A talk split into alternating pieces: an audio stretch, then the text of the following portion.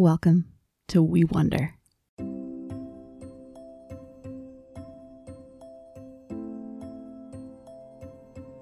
I really hope all of you are enjoying these guest hosted episodes as much as I am. I have absolutely loved hearing different voices and getting to see and wonder about Scripture in new ways.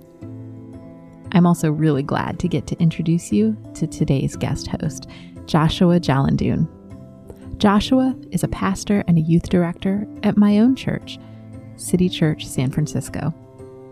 He loves working with young people and lives for moments when he gets to see them take steps of faith. Joshua just recently moved out to San Francisco from Chicago, and he would trade snow for fog any day.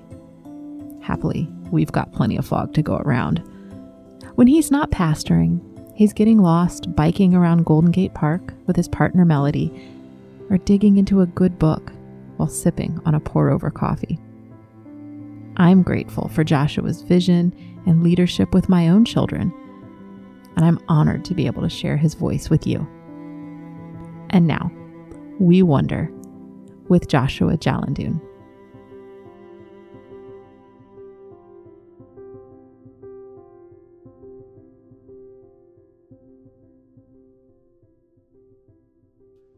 Have you ever wondered what God's voice sounds like? I don't know about you, but I love getting lost in my thoughts, wondering about God and the Bible. And right now, I want to invite you to wonder about the voice of God with me.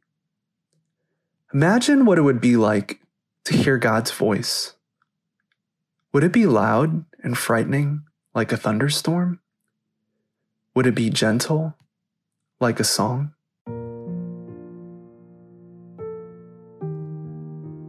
Maybe God's voice sounds like the low growls of a lion, or the deep rumblings of an earthquake. Or maybe it would be soft, like a friend whispering a secret in your ear. Let's get ready to wonder about God's good words together. Wherever you are right now, could you be still with me? You can sit up in your chair, feel your feet on the floor and open your hands out in front of you. As you sit quietly, focus on each breath. As I breathe in, with my hands open, I pray, God, fill me with your spirit. As I breathe out, I remember to rest in God's presence. Take a moment to rest in God's presence right now.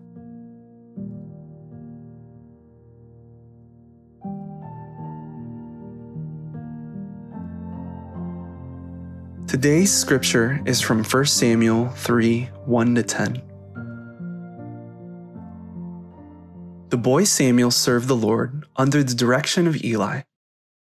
In those days, the Lord didn't give many messages to his people he didn't give them many visions. One night, Eli was lying down in his usual place. His eyes were becoming so weak he couldn't see very well. Samuel was lying down in the Lord's house. That's where the ark of God was kept. The lamp of God was still burning.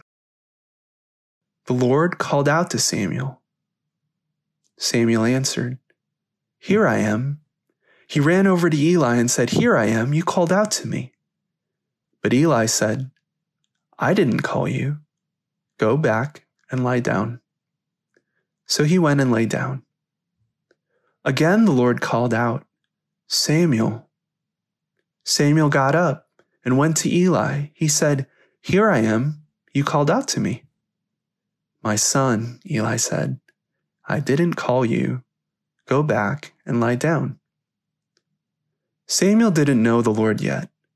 That's because the Lord hadn't given him a message. The Lord called out for a third time.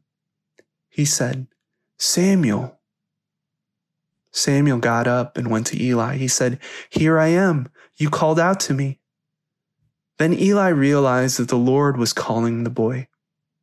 So he told Samuel, Go and lie down. If someone calls out to you again, say, Speak, Lord. I'm listening. So Samuel went and lay down in his place. The Lord came and stood there. He called out, just as he had done the other times. He said, Samuel, Samuel. Then Samuel replied, Speak, I'm listening.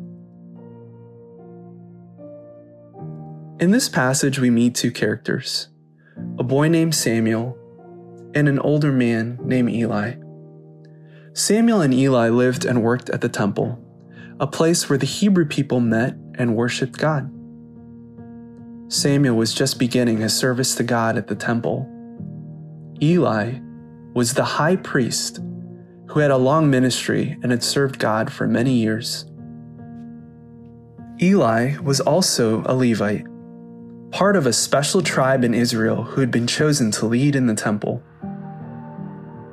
I wonder if Samuel felt small standing next to someone like Eli.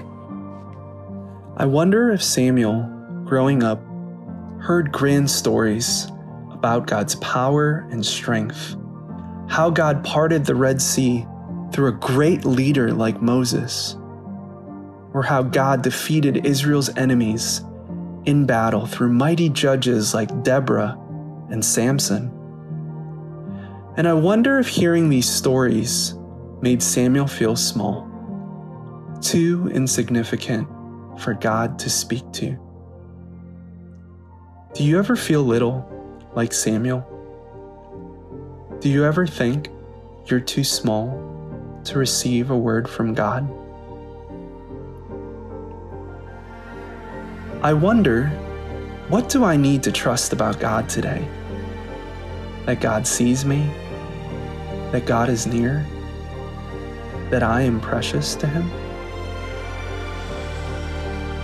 I wonder about all the goodness God wants to show me in this moment, and all of the ways that God wants me to be a part of His plan to bring beauty and healing into our hurting world.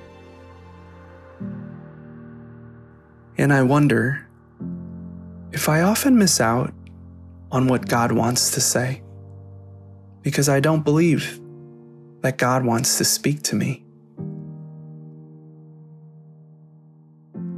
What stops me from listening to God, I wonder?